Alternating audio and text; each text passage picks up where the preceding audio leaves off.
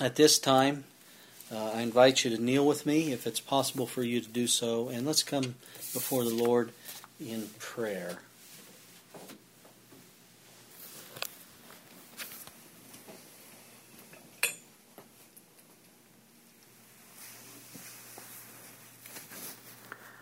Our Father which art in heaven, hallowed be thy holy name. Father, we thank you and praise you uh, for whom what you are. John tells us that you are love, you are agape. You you esteem others better than yourself, and we see this in that while we were yet sinners, you sent Jesus to to show us the way and, and to die a death that we deserve.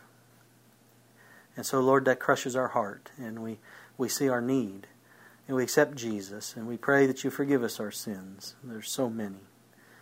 Uh, Lord, we pray for the Holy Spirit to be poured out as promised, to help us to live a, a righteous life and, and to share the truth with others and to be more like our Savior and esteeming others better than ourselves and to be humble servants.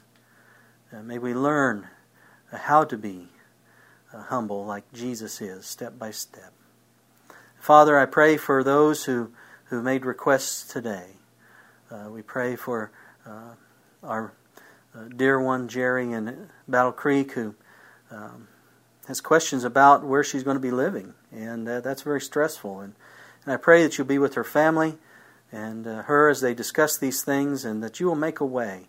I do know this, Lord, that as she seeks your kingdom and righteousness, her housing will be taken care of. And so, Lord, I, I hold to that promise. Uh, we pray for her daughter Kelly, with fibromyalgia. We pray that you be near to her and and uh, uh, help lead her into uh, the reforms needed that uh, will make her healthy. The same for all of us, Lord. Uh, I pray for Bob, who's seeking employment there in Michigan, and for Roland, our dear friend, um, that he too will find the course that you have for him. the silent prayer request today by Springleaf and, and Alex. Uh, you know what's on their heart. Uh, be with those who are joining us, Lord. Bless your saints this day as you've promised. And as we discuss and look at the uh, what the scriptures have to say about who and what the church is, give me the words to speak, Lord, and that uh, they will be clear. Bring thoughts to my mind you wish conveyed uh, to the congregation. May we all come to the knowledge of the truth and to salvation. In Jesus we pray. Amen.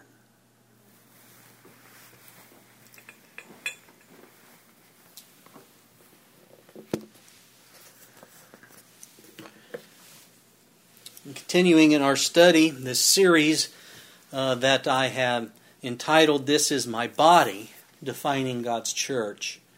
Uh, this is uh, a message um, that I have entitled All for One. And uh, this is part one of All for One. You know, as a child, I lived somewhat in the country, surrounded by woods. And uh, my younger brother and I spent a great deal of time playing in the woods. We played different things. We basically played different roles. We had different heroes growing up. Now, uh, if you haven't heard my testimony, I wasn't raised in any type of religion, any type of church, really. And so uh, keep that in mind when I share certain things about my childhood and such. But uh, we had a great deal uh, of, of fun playing in the woods uh, we played cowboys and Indians. You know, we we played what we called army. I don't know. Some of the young guys here might go, "Oh yeah, army." Uh, it's not like today, but uh, um, GI Joe. He was one of our our heroes. There were toys, you know, GI Joe toys and those kinds of things. Uh, but one of our favorite role playing adventures was portraying the Three Musketeers. And you know, all you needed was a nice a solid stick. Isn't that right, Alex? Yeah, a nice solid stick. And I'll tell you what, you put some young boys together and they'll find a stick, and the next thing you'll know, they'll be using them as swords. It's almost like it's ingrained in us. I don't know. But uh, uh, you get a, a solid stick, and that was your sword, and you'd become the defender of the king. You know, in the novel The Three Musketeers by Alexander Dumas, the group of French musketeers named uh, Athos, Porthos, Aramis, and D'Artagnan, they stayed loyal to each other um, through thick and thin. They had a bond there. And do you know what their motto was? I think everybody knows what their motto was. What was their motto? All for one, one for all. Yeah. One for all and all for one. It's the Latin, un por tus, tus por un. It's sometimes said, as you said, all for one and one for all. It's said either way. Unity through thick and thin, no matter the circumstances. All for one and one for all. One for all, all for one.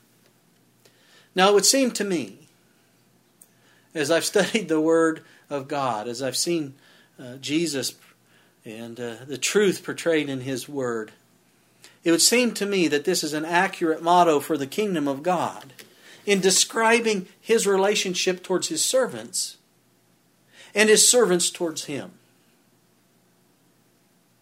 Our loving God gave His Son for all.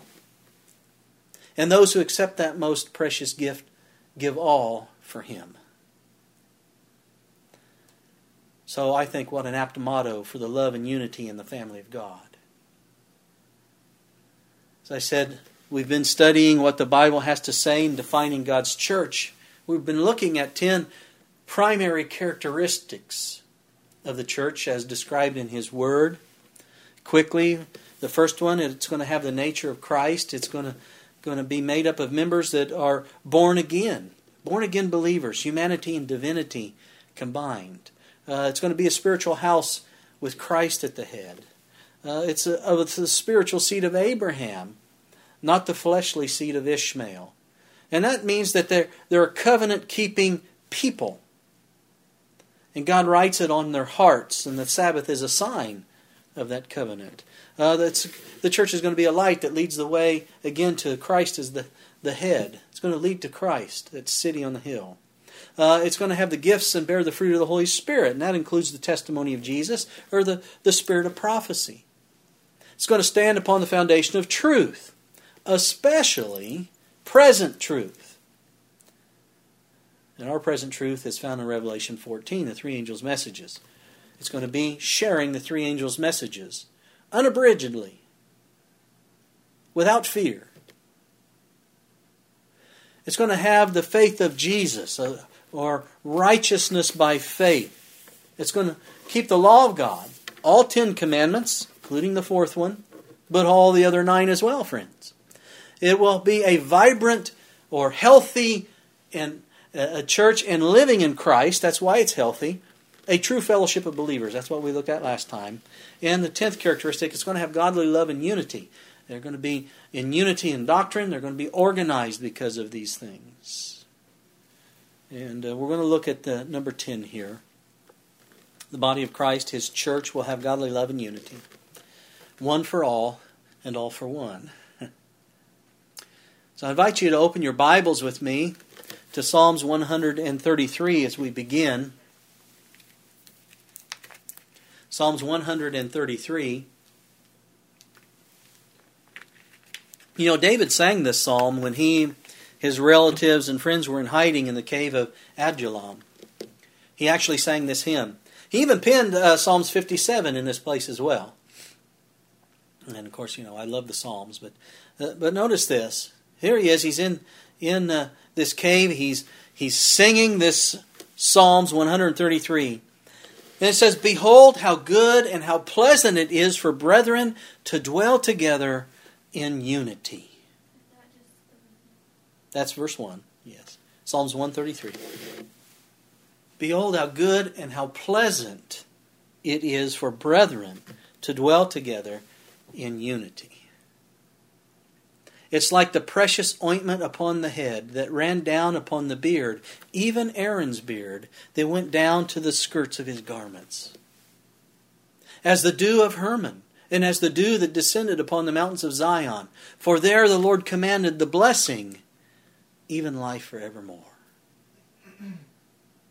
This is you know, you have to do a little bit of digging when you study God's Word. We're to search the Scriptures, aren't we? Not just read them. We're to search them. You search out and you, you do a little background on Psalms 133. You find that the, the oil described here uh, by the psalmist was sacred oil. It, it had a sweet perfume to it. It was holy and it was diffusive. You could smell it. It, it just diffused everywhere. And when it was poured upon Aaron's head, it dropped upon his garments. And so, so it is with brotherly love, you see. It blesses all with its sweet and holy influence. People are attracted to love, friends. There, the psalmist said, the dew of Hermon. That was a symbol of, uh, to the Hebrews, of refreshment. And so agape love born of heaven refreshes and it revives. It's a foretaste of the fellowship that's enjoyed and will be enjoyed with us in our heavenly home.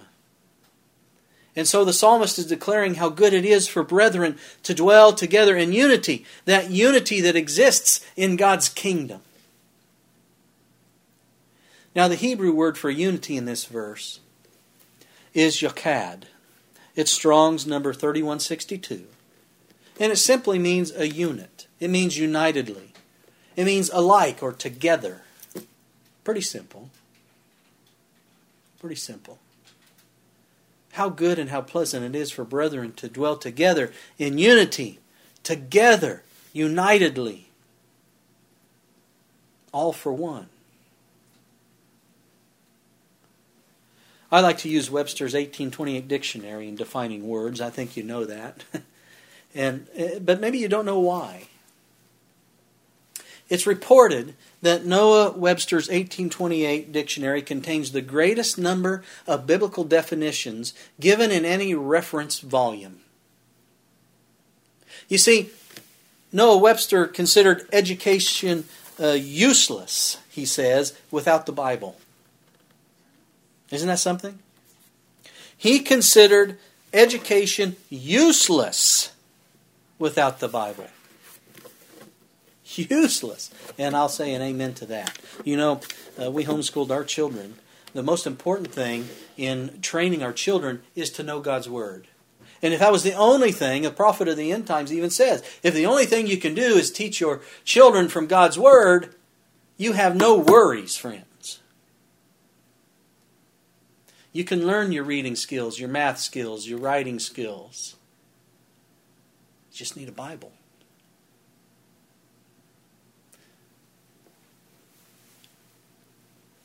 And so here, Noah Webster, or, uh, uh, um, yeah, Noah Webster, he penned this, and he he considered education useless without the Bible, and as a result, he utilized God's written word as a key to the meaning of words. And this is the grace. Of, it's the greatest reason why I use the 1828 uh, edition of the dictionary, his dictionary. Now, this is what Noah Webster included in his 1828 dictionary under the word unity. Unity, that's a noun.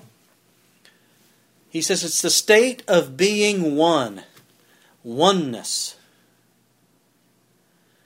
Second definition, he says concord or conjunction.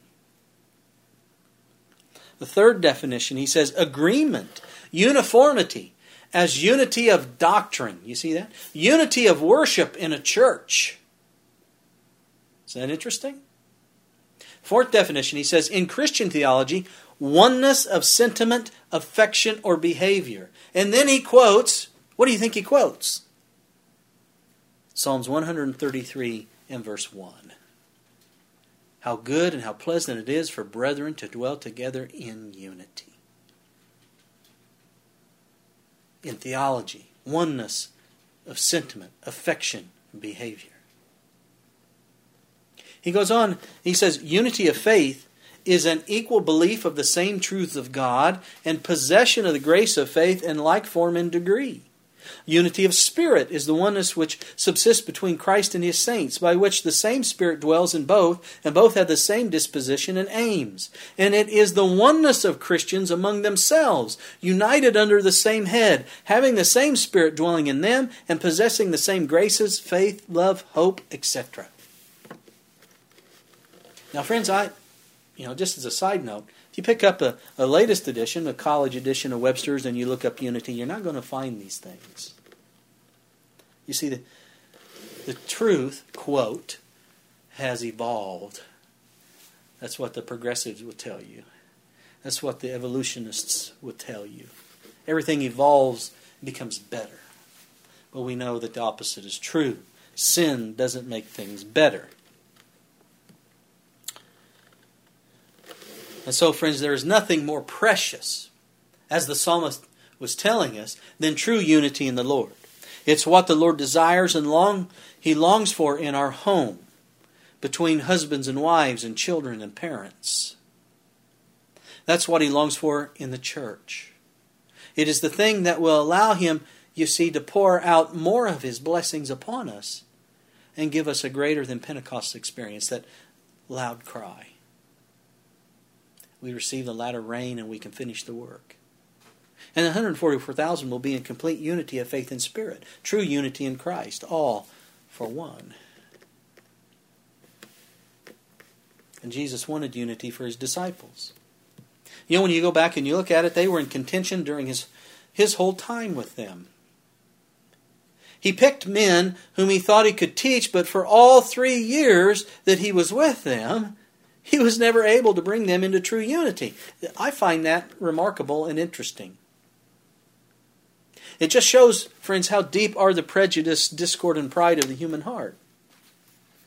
Jesus could not bring unity to his disciples before his death.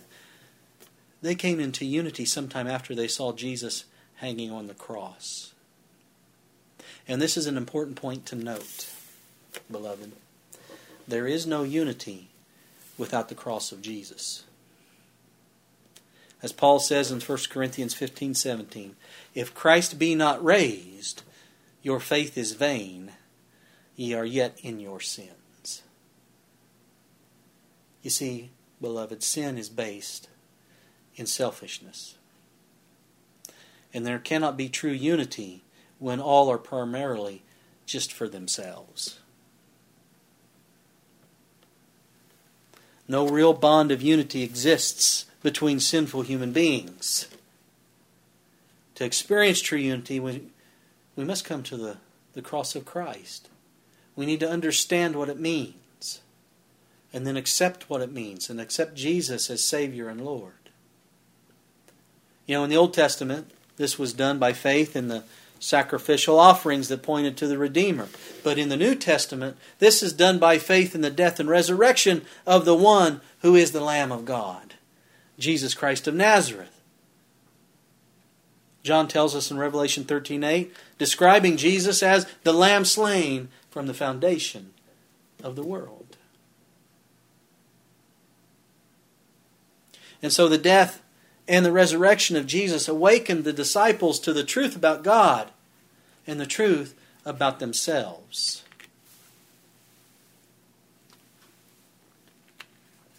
They then understood more perfectly uh, their condition they understood more perfectly the doctrine of God, and they chose to have life by giving theirs to Christ. And by giving themselves completely to Him, they were brought step by step into perfect unity. The unity that Jesus had prayed for. And we know that they came into complete unity shortly after Jesus ascended to heaven. We read in Acts 2 and verse 1 And when the day of Pentecost was fully come, they were all with one accord in one place all for one. And I'll tell you, the Greek word there for one accord is better rendered unanimous. No longer was there dissension, it was all put away because of Jesus. There in that home, they were finally in true unity. And the Holy Spirit was then able to pour out upon them the power of God to do His mighty work. But, friends, how they were in contention throughout his ministry, though, those three and a half years before. How it hurt the heart of Jesus. How it must hurt his heart today, friends, to see so much division and, and disunity among his professed people. And I'll tell you, his hurt must become our hurt too if anything is to be done about it. We must go to the same cross and be converted afresh each day if we are to be in union with God and each other. Do you believe that? Now we're going to look at a few verses in John chapters 13 through 17. These are all accounts of, of uh, Jesus' discourse with the disciples on his last night on earth with them. And I'll ask you, what was his burden for them? And I'll tell you, he's had this same burden ever since. What was his burden for them? John 13. It says in verse 33, it says, Little children, this is Jesus speaking. He says, Little children, yet a little while I am with you. Ye shall seek me, and as I said unto the Jews, Whither I go, you cannot come. So now I say to you, A new commandment I give unto you. What was the new commandment? That you love one another as I have loved you. That ye also love one another. By this, this love shall all men know that ye are my disciples, if ye have love one to another. Now, I know we covered this a bit in our last study, but I want to touch on it again as it's so important for us to understand exactly what Jesus is saying to us. Let me ask you a question Did the disciples have the Ten Commandments? Did they have the Ten Commandments? Well, sure they did. Alex's agreement. He's shaking his head yes. They did. They had the scriptures concerning the doctrines and law of God. They believed that you shouldn't worship any other gods. They should not have any idols. They should not take the name of God in vain. You shouldn't keep. You should keep the seventh day Sabbath as holy. Honor your parents. Uh, shouldn't murder, and they should not steal. They should not commit adultery. They should not bear false witness. They should not covet. They knew these things. They believed this. They had these commandments. But Jesus said, "I'm giving you a new commandment." And in fact, Jesus was actually referring to the commandment there in Leviticus 19 and verse 18, which says, Thou shalt love thy neighbor as thyself. That's what he was referring to. But somehow, you see, it had not found a place in their hearts. They had the scriptures, they had the commandments, but they didn't have this love. Does it sound familiar? So Jesus said, I'm giving you a new commandment that you'll love one another as I've loved you. Now, the Greek word for love in this verse, there in John 13, which we've covered before, is agape. And again, it means unselfish goodwill. It means brotherly love, affection, charity, benevolence. Sometimes it's rendered a love feast or a feast of charity. But you see, it's a love that adds principle to the feelings that we have in such a way that principle controls the feelings. It brings into play the higher powers of the mind and intelligence, not just emotions. In other words, a constant, fervent manifestation of love rather than just, you know, isolated incidents of, of giving or charity. No, friends, true love, agape, is constant and it has its source in God. And this is the love that Jesus is talking about. And we can have this agape each moment only by His grace. And with this love comes true unity with God and with our fellow man. It comes with this love. And as I said, Jesus was referring to Leviticus 19 and verse 18, which isn't new, but the command was new. You see, in that a new demonstration had been given of love. By his revelation of his Father's character, Jesus shared a new concept of the love of God. That's why he says, You're to love one another as I have loved you. Let me ask you. Uh, maybe it's a maybe it's a, a too simple a question. Maybe it's you know might sound like a dumb question, but did the disciples really have a love one for another? Now, someone says yes, and someone says no. Sometimes, but not always. Well, it depends on the type of love, doesn't it? But did they have agape for one another? Mm-hmm. If they did, would Jesus have been saying, A new command I give unto you? They were always in contention, weren't they? striving to see who was going to be first in the kingdom, who's going to sit at the right hand of Christ, and who's going to sit at the left.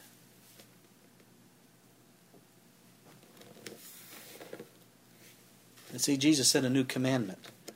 And the new commandment enjoined men to preserve the same relationship with one another that Jesus had cultivated with them. Where the old commandment enjoined uh, men to love their neighbors as themselves, the new urged them to love as Jesus had loved, see? And so Jesus said, If you love one another, as I have loved you, by this all men are going to know that you're my disciples, that you follow me. Because as John said, God is love.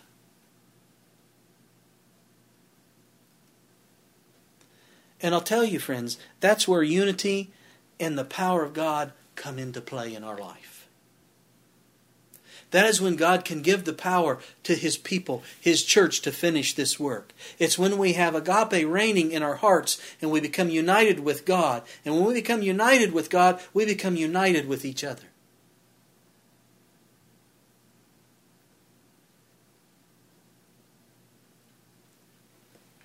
You see, let me tell you this it is love, this agape, that is the basis of true unity. Let me repeat it again. It is love, agape, that is the basis of true unity.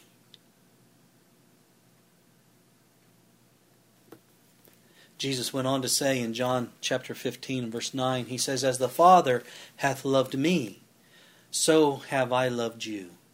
Continue, he says. Continue ye in my love. If ye keep my commandments, ye shall abide in my love, even as I have kept my Father's commandments and abide in his love. These things have I spoken unto you, that my joy might remain in you. Whose joy? His joy. The source of true joy comes from Christ. And he says that it will remain in you, that your joy might be full. This is my commandment, that ye love one another as I have loved you. Greater love hath no man than this, that a man lay down his life for his friends. And ye are my friends, if you do whatsoever I command you.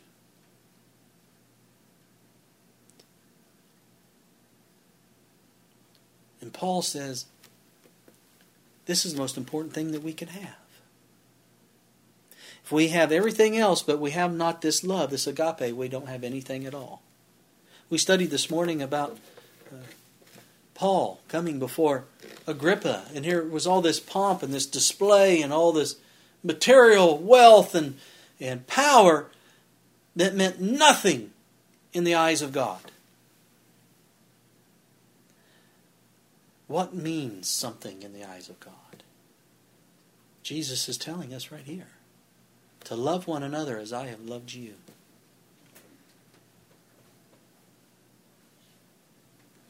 If we have everything else, but we have not this love, we don't have anything. Let me share this with you. It's from Acts of the Apostles, page 318.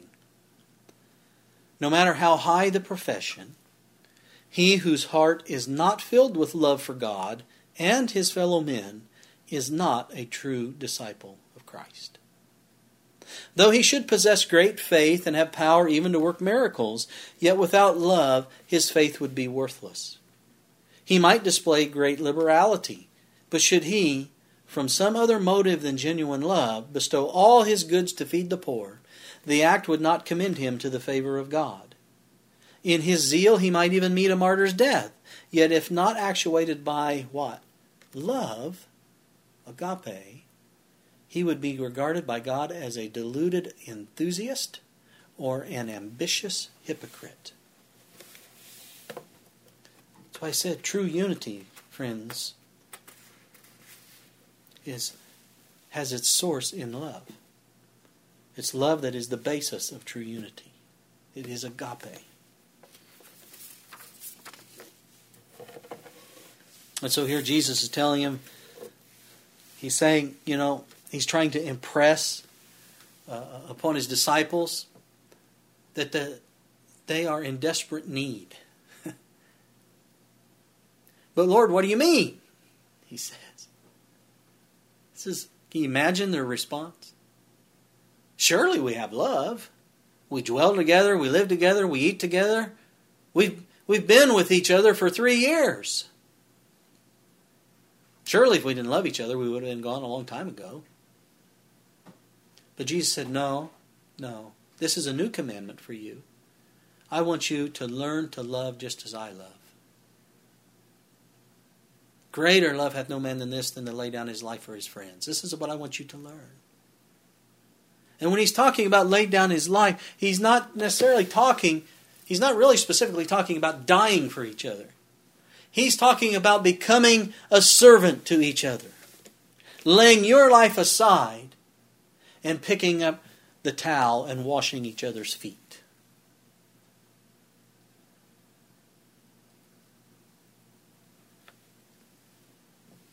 He'd commanded them to love. Now, someone says, you know, I just cannot have love for my neighbor, not that kind of love. But Jesus said this is a new command. I take that to be very serious. It's not a suggestion. Jesus didn't say, A new suggestion I give unto you. He didn't say, I want to encourage you to do this. No, he said, This is a command. And people say, Well, I, I just can't do it. Can we keep the commandments of God? Oh, there are people who today teach, ministers teach all around the world, it's impossible to keep the commandments of God. Well, let me share this with you. Christ's Object Lessons, page 333.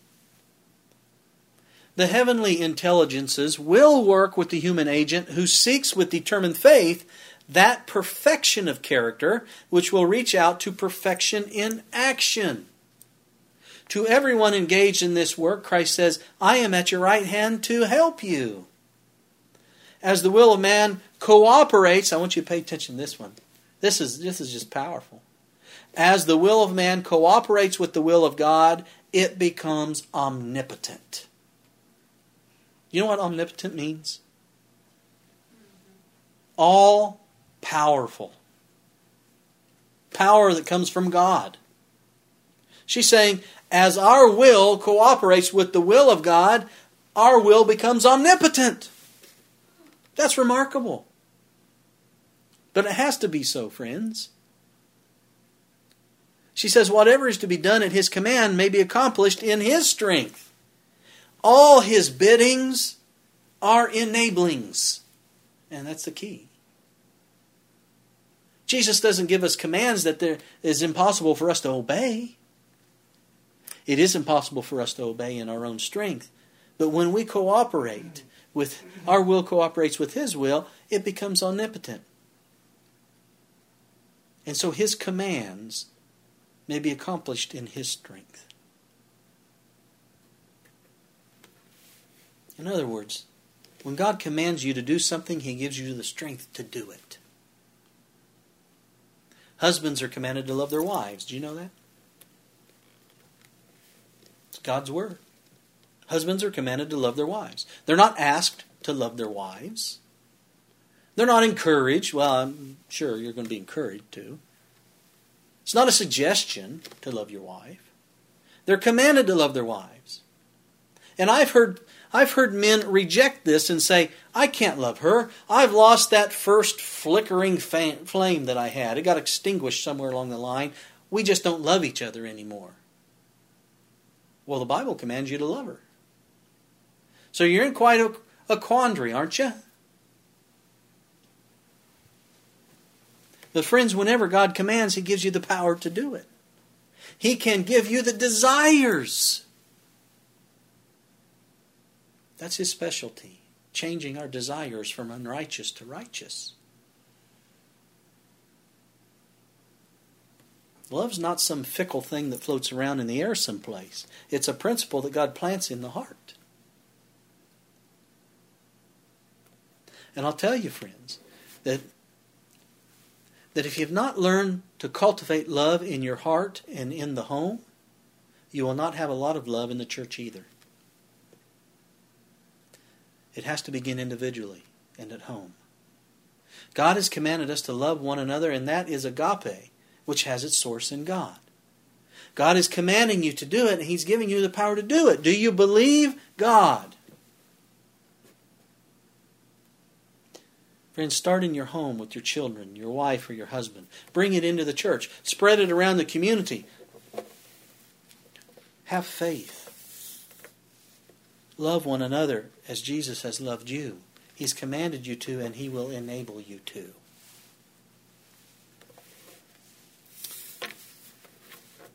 All discord is the opposite of unity. All discord has its root in selfishness. You know, envy, pride, jealousy, fault finding. All these things are rooted in selfishness. Unity has its root in love. You, you know, true love brings true unity. Selfishness brings discord. I guess that's the simple difference between the two. True love brings true unity, selfishness brings discord. True agape leads to true unity, and it'll be found in God's people and thus His church. And I'm not talking about unity in error. There is that. You know, this ecumenism where we put aside truth just to get along. I'm talking about true love that leads to true unity, and it's the character trait of God's true church. You see, friends, there's going to be two different types of unity in the world before Jesus comes. There's going to be a false unity. The entire world is going to be united behind the beast. That's really not based in love, is it? Except love for self. And that's not agape. The entire world's going to follow the beast. Unity with Christ or unity with the beast is going to be the choice. It's one or the other. And I'm going to tell you something. If you haven't figured it out yet, it actually starts now. When you hear the message of Christ, you got a decision to make. Don't be like Agrippa. Almost thou persuadest me. Think seriously about it. Unity with Christ or unity with the beast is going to be the choice. To be united with Christ means to be a member of his church. If you're if you're not united with Christ, you know something? You're already united with Antichrist. That's the big deception. That's the thing that everybody doesn't doesn't see. If you're not united with Christ right now, you're united with Antichrist, and you don't even know it.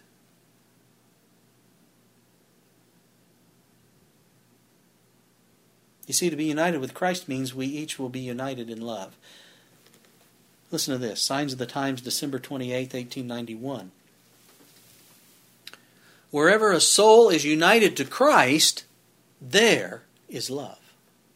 Whatever else the character may possess, it is valueless without love. Not love that is soft, weak, sentimental, but such love as dwells in the heart of Christ. Without love, everything else profiteth nothing, for it cannot possibly represent Christ, who is love. Now, I've shared that before. But let that sink in. Wherever a soul is united to Christ, there is love. You see, because it's the love of God, that agape, that has crushed our heart, and we see what we need. We see our guiltiness, and Jesus has promised to remove that for us because he loves us. And then love for him dwells up within our own heart and appreciation, and we give ourselves to Him. All for one. So if we're united with Christ, it means we will each be united in love. If we are united with Christ, we will be united with each other. Notice this from Our High Calling, page 96.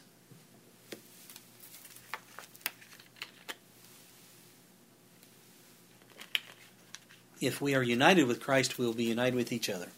Our High Calling, page 96. Notice what she says. If we draw nigh to God individually, then don't you see what the result will be? Can't you see that we will draw nigh to one another? We cannot draw nigh, that means close, to God and come to the same cross without our hearts being blended together in perfect unity. Answering the prayer of Christ that there may be that they may be one as he is one with the Father. And therefore we should seek in spirit, in understanding, in faith that we may be one, that God may be glorified in us as he is glorified in the Son, and that God shall love us as he loves the Son. So you see, friends, to be united with Christ means we each will be united in love. And if we are united with Christ, we will be united with each other. But how do we draw close to God and thus each other? In John chapter 8, verse 31, Jesus said, If ye continue in my word, he says, then are ye my disciples indeed and ye shall know the truth, and the truth shall what? Make you free. Free of what? Free of sin, free of guilt, free of the devil, because you're one with the Son. In John 17 17, we know this. Jesus was praying. He said, Sanctify them, his disciples, through thy truth. Thy word is truth. This is how we draw, draw nigh to God. In John 10 27, Jesus said, My sheep hear my voice. We got to be listening for his voice. Isn't that right? My sheep hear my voice, and I know them, and they follow me. So, friends, if we follow Jesus, we will be a member of his church. For where Jesus is, remember what? There is his church. And to be united with Jesus brings what?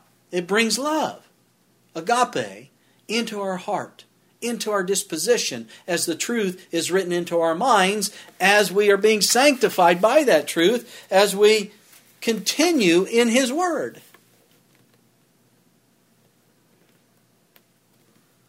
Jesus goes on. If you go back to John chapter 7, verse 16. Jesus says, My doctrine is not mine, but his that sent me. If any man will do his will, what's his will? Well, his will is his doctrine, it's his law, it's his character traits, it's his love, friends. So Jesus says, If any man will do his will, he shall know of the doctrine, whether it be of God or whether I speak of myself. He that speaketh of himself seeketh his own glory, but he that seeketh his glory that sent him, the same is true, and no unrighteousness is in him. So, friends, the doctrine of Jesus, as I said, is the truth. For God cannot lie. The Bible tells us God cannot lie.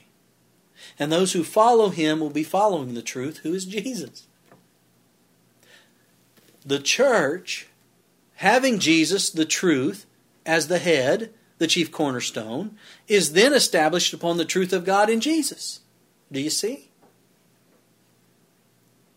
As Paul said to Timothy, 1 Timothy 3:16, the house of God which is the church of the living God, the pillar and ground of the truth.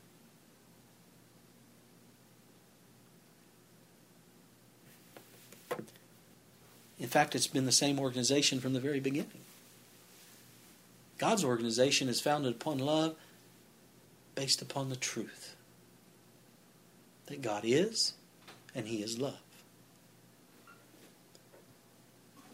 When you say God is not love, or you begin to change the doctrine of Christ in any way, you're creating a new organization. That's what Satan did. So you go from the family of God to the family of Antichrist. Because there's only two families, friends. And those who are united with Jesus will be united in doctrine, for their doctrine will be Jesus, who is the pillar and ground of the truth. And those who are united in the doctrine of Christ are members of the church of God, whether they're scattered at the moment or organized. Being united in Christ will lead to being organized for service because our primary mission is to reach others with the doctrine of Christ.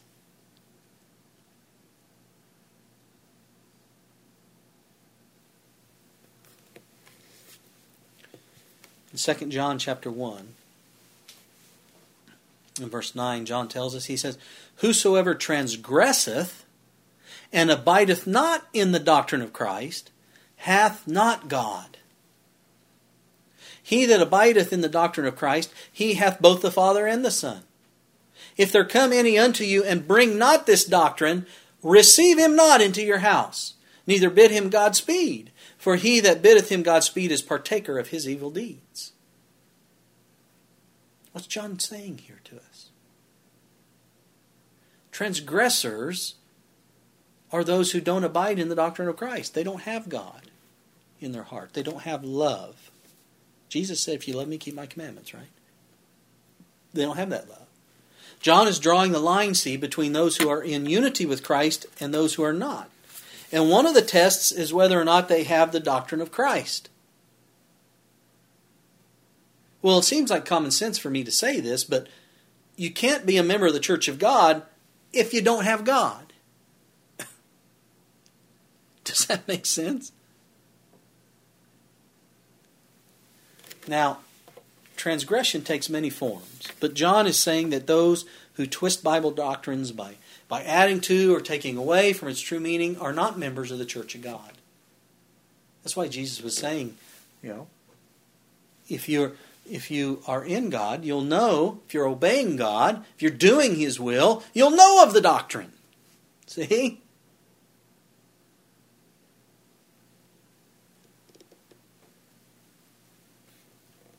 Not only that, he says, you come across these people, and we've, we've had some. We had one Michigan came in. And he's never been back.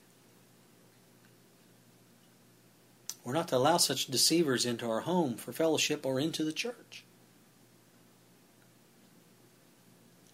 You see, it's not possible for a Christian, a true Christian, to wish God's blessing on a deceiver. Does that make any sense? Now, we may pray for him, that he may see the error of his ways and turn to embrace the full gospel of Christ, but Christian fellowship is not possible between the believer and the false teacher. And do I need to ask why? You know, we talked about it a bit in our study about a vibrant Christian fellowship. We're not to fellowship with the works of darkness, are we? What happens when we do? Well, it'll make it appear that we approve of their false teachings, and that may cause someone to stumble. And it may be us. But don't miss the point that transgressors are not members of the church of God. And I'm going to repeat that statement because there seem to be many people that don't realize this. transgressors are not members of the church of God. Now, it's true that tares were sown by the enemy among the wheat in their organization, but the tares are not members of the church of of God. Jesus himself said they're to be burned, gathered and burned.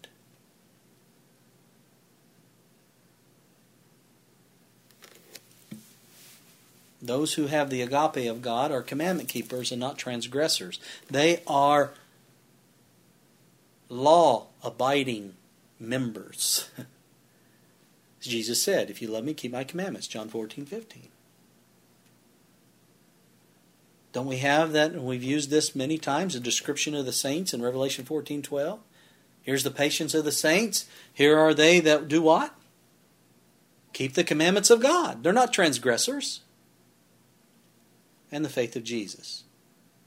A description of a united church in Christ, all for one.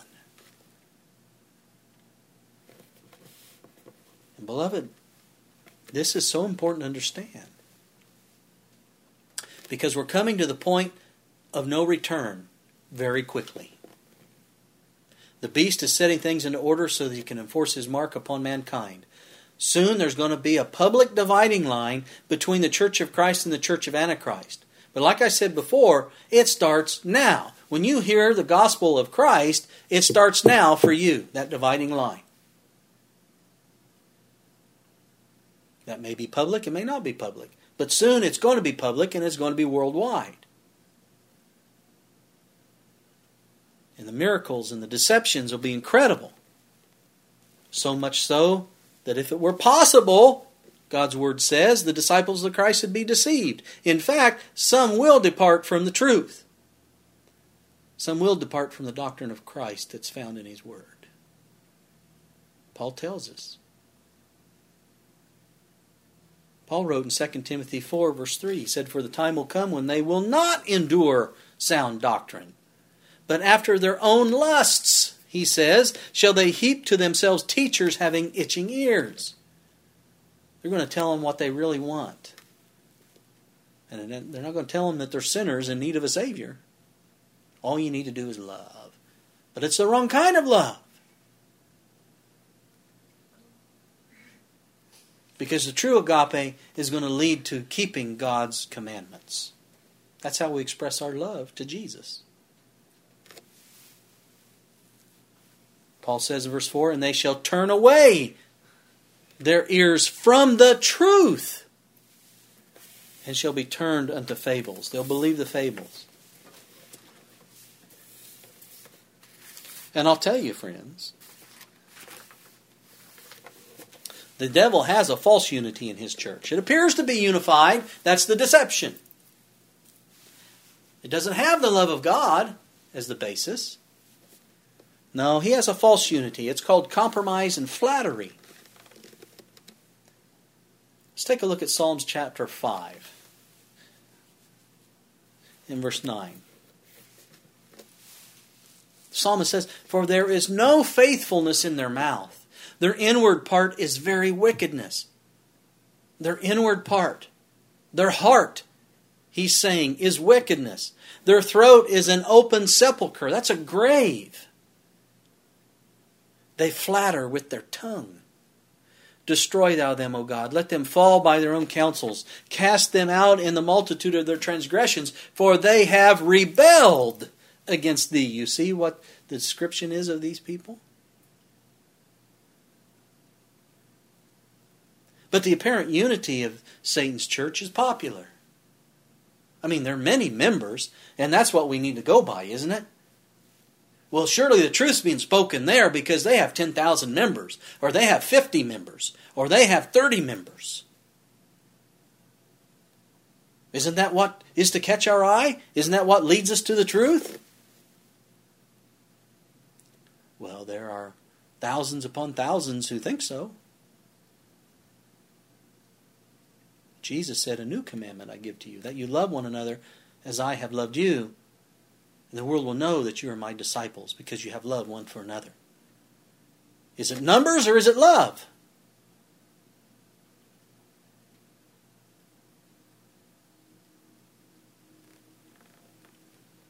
Now, the devil's form of unity is pleasing to the senses, but it doesn't work. It's not a true unity. And it never works because it's based upon compromise, it's based upon presumption, flattery. The foundation is error.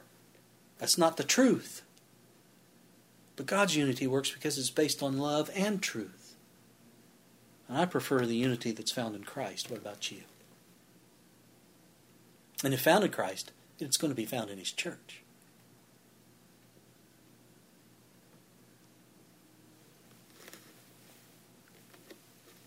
Isn't it true that by beholding we become changed? We become what we think about, don't we?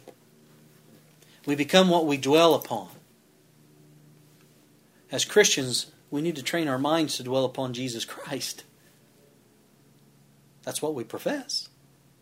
We need to dwell upon His Word. We need to dwell upon His goodness, the doctrine of Christ. So as we dwell upon the character of Christ, we become more united with Him, and thus we become more united with each other. 1 John 4, verses 7 and 8. Beloved, let us love one another, for love is of God. And every one that loveth is born of God, and knoweth God. He that loveth not, what's he say? Knoweth not God, for God is love.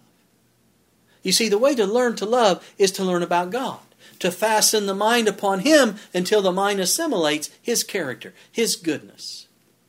And I'll tell you, friends, if we will spend time dwelling upon the character of God, our whole idea of love will change. And our characters will change.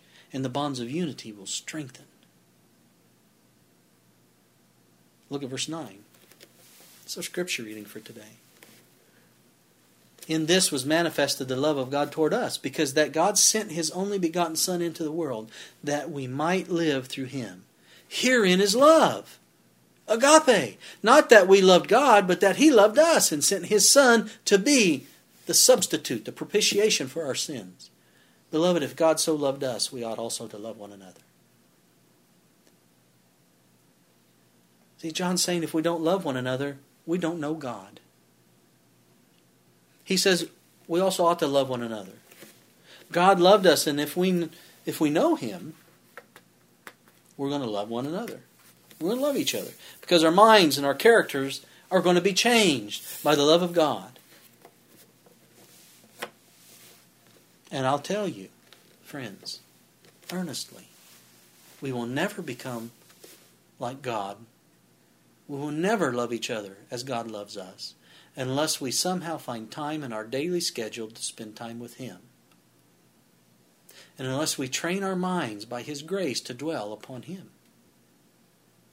We will never be united with His people and be members of His church if we spend time dwelling, unless we spend time dwelling upon Jesus and His character.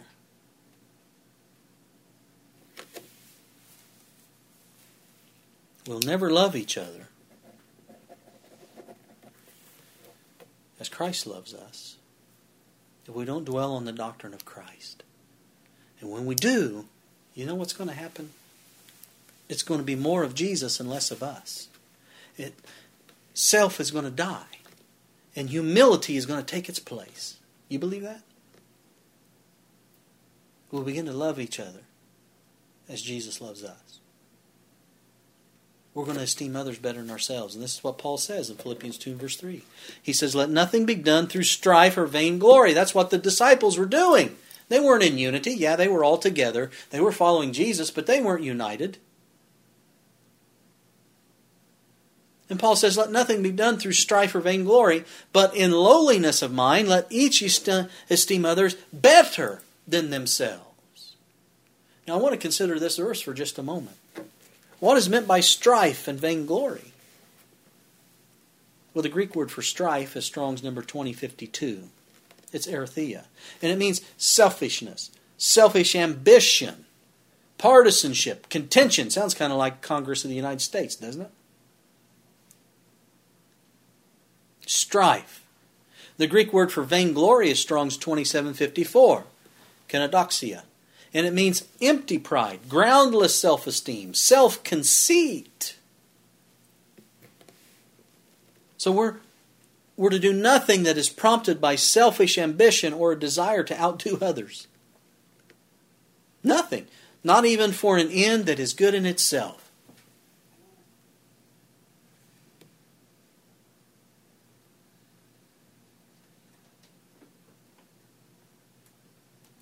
You see, friends, the ends don't justify the means. That's the devil's motto. It's not all for one, it's the ends justify the means. Then Paul said, But in lowliness of mind, let each esteem others better than themselves. Lowliness of mind, what's that mean? We know, it's the combination of two Greek words. Tapenos, which means humble or lowly, and phroneo, which means to think. And the two words together form one big Greek word, tapinophroseo. It means tapinophrosene. I said it wrong the first time. Which means humiliation of mind, humbleness of mind. I like that part. Humility of mind. Well, so when he says lowliness of mind, he's saying a humbleness that starts in your mind. Tapinophrosneo. It's a big word. It's hard. Basically, no. It basically means to have a humble opinion of oneself. And the one who's truly humble is not aware of his humility. Doesn't that make sense? A truly humble person, they assign themselves a low position in comparison with others. They'll do the, the small things that you know, others will say, "Oh, I'm never going to do that." Well, they They humbly do that, lovingly do that. And when we dwell upon Christ, we'll become humble as he was humble. And the members of his church will be humble people who esteem each other better than themselves. They will be united by, you see, the love of Christ. And his character will be reflected in each of them. They will be united, they will be unanimous, as the disciples were there on that day of Pentecost. Notice this as I close up. Part 1. Manuscript Releases, Volume 18, page 162. Those who are in any way connected with the Church of God must be humble, revealing the meekness of Christ. Jesus tried to teach us this. He tried to teach his disciples this. He said in Matthew 23, verse 11, he said, But he that is greatest among you shall be your servant. And whosoever shall exalt himself shall be abased. And he that shall humble himself shall be exalted. The principle that Jesus is giving us here, you see, it strikes at the very root of pride or the desire to exalt oneself in the opinion of others. The Bible tells us that pride and selfishness is the root of all sin. The kingdom of heaven is essentially a matter of rendering service to God and to one's fellow men, not of receiving it from them. So you see, friends, true love is essentially a matter of giving love rather than of demanding it. and he is greatest who loves God and his fellow men most and serves them best while putting himself last. This is what Jesus was trying to teach us. And there will never, friends, there will never exist true unity in the home or in the church while someone is striving for first place. So we must, by God's grace, become humble, and it starts with allowing Jesus on the throne of our heart. And some think that such unity is impossible because we're all so different.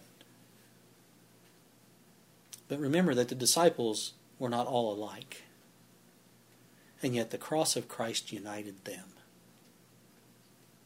Jesus didn't make them robots where they all became the you know identical. No, they still had different opinions. They had different personalities, likes and dislikes. Yet they were all of one accord. How? How is that possible? Well, we're going to find out as we continue the study next time we get together. But remember, that love is the basis of true unity. Agape is the basis of true unity. Let's bow our heads. Father in heaven, we again thank you so much for this holy Sabbath day.